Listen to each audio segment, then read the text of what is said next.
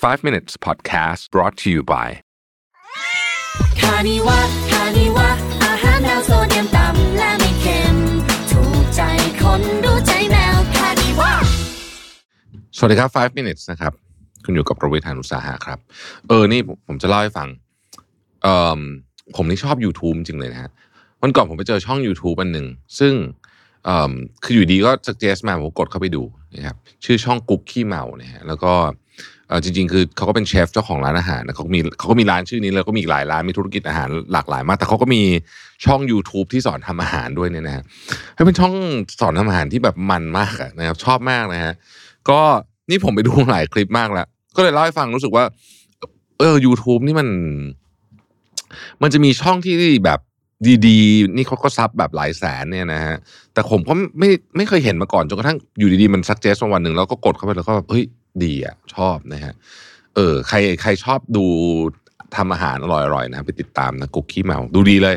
นะฮะคนอื่นเขารู้จักกันนะผมไปถามเพื่อนผมเพื่อนผมรู้จักแต่ผมไม่เคยรู้จักเลยนะฮะก็เพิ่งเนี่ยเพิ่งมาเห็นเมื่อไม่กี่วันก่อนนะฮะเดี๋ยวต้องตามไปกินที่ร้านซะหน่อยนะครับดูแบบน่ากินมากๆ ร้านเขาอยู่แถวเอ่อนวมินนะนะฮะอะอะอะมาเข้าคอนเทนต์ของเรานะฮะ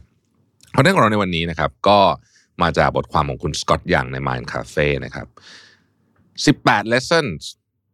ที่อยากจะบอกตัวเองในวัย 18 ปี คือผมชอบมากเลยไอ้บทความประเภทเนี้ยเคยบอกหลายหลายครั้งแล้วนะว่า ที่เขาเขียนถึงการตกผลึกชีวิตอะนะฮะอันนี้เป็นการบอกว่าคืออันนี้เขาก็อายุเยอะแล้วนะแต่เขาก็บอกว่าเอ้ยตอนที่เขาถ้าเขาบอกตัวเองในวัย 18 ได้นะฮะจะมีอะไรที่เขาอยากบอกบ้างนะครับ ข้อที่หนึ่งเขาบอกว่าเออเขาคิดว่าการออกเดท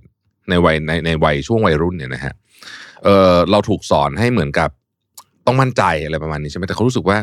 ถ้าเกิดว่าไปในแนวแบบรีแลกซ์เนี่ยน่าจะดีกว่า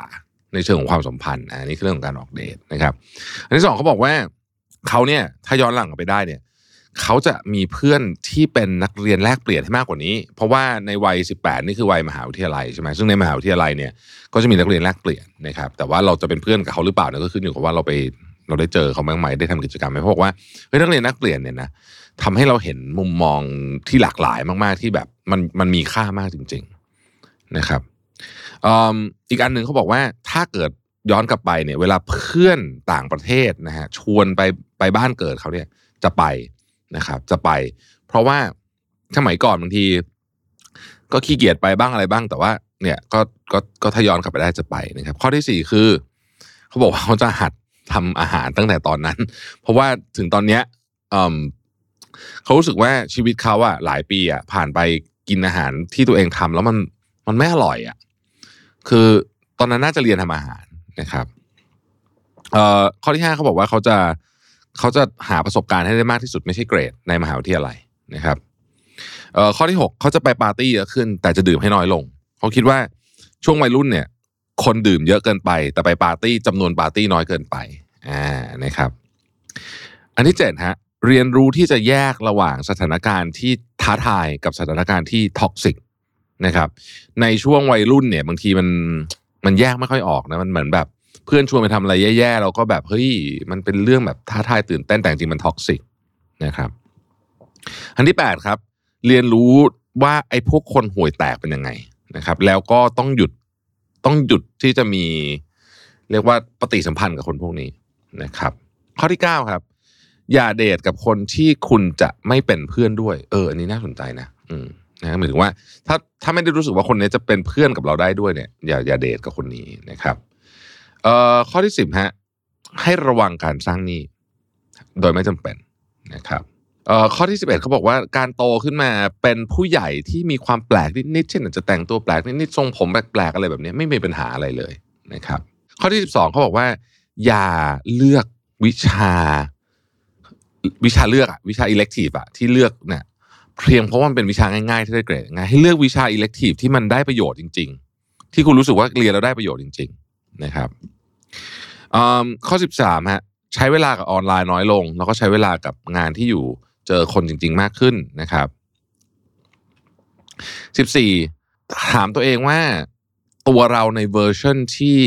ที่มันแบบแบบใหญ่กว่านี้หมายถึงว่าในเวอร์ชันที่แกรนกว่านี้เป็นยังไง แล้วก็พยายามจะใช้ชีวิตแบบนั้นนะครับสิบห้าเดินทางให้มากที่สุดเท่าที่จะทำได้นะครับ 16 นะครับรีดเสื้อ หวีผมเอิ่มรักษาตัวให้สะอาด อาบน้ำทำตัวให้หอมอยู่เสมอนะครับ 17นะครับ โทรหาพ่อแม่บ่อยๆนะฮะโทรหาพ่อแม่บ่อยๆนะครับ แล้วก็เอ่อ18ฮะคือชีวิตคนเราเนี่ยนะครับ มันโดยเฉพาะส่วนเด็กอะอย่าไปยึดติดกับอะไรมากจนเกินไป เพราะว่าการเปลี่ยนแปลงมันเกิดขึ้นเยอะมากให้ให้เรามันมีความแบบ ความยืดหยุ่นสูงๆในในช่วงชีวิตช่วงเด็กๆหมายถึงว่า ตั้งแต่คนรักตั้งแต่เรื่องงานเรื่องเรียนเรื่องอะไรพวกนี้มันบางทีมันเปลี่ยนได้หมดอะนะฮะแม้แต่กระทั่งวิชาคณะที่เรียนอย่างเงี้ยนะคือถ้ามันไม่มันไม่ work จริงก็เปลี่ยนได้นะฮะคืออย่าไปยึดติดมากในช่วงนั้น เพราะว่าเรามีทางเลือกเยอะนะครับ นี่ก็คือ 18 ข้อเนาะน่าสนใจทีเดียว ขอบคุณที่ตาม 5 minutes ครับ สวัสดีครับ 5 minutes podcast presented by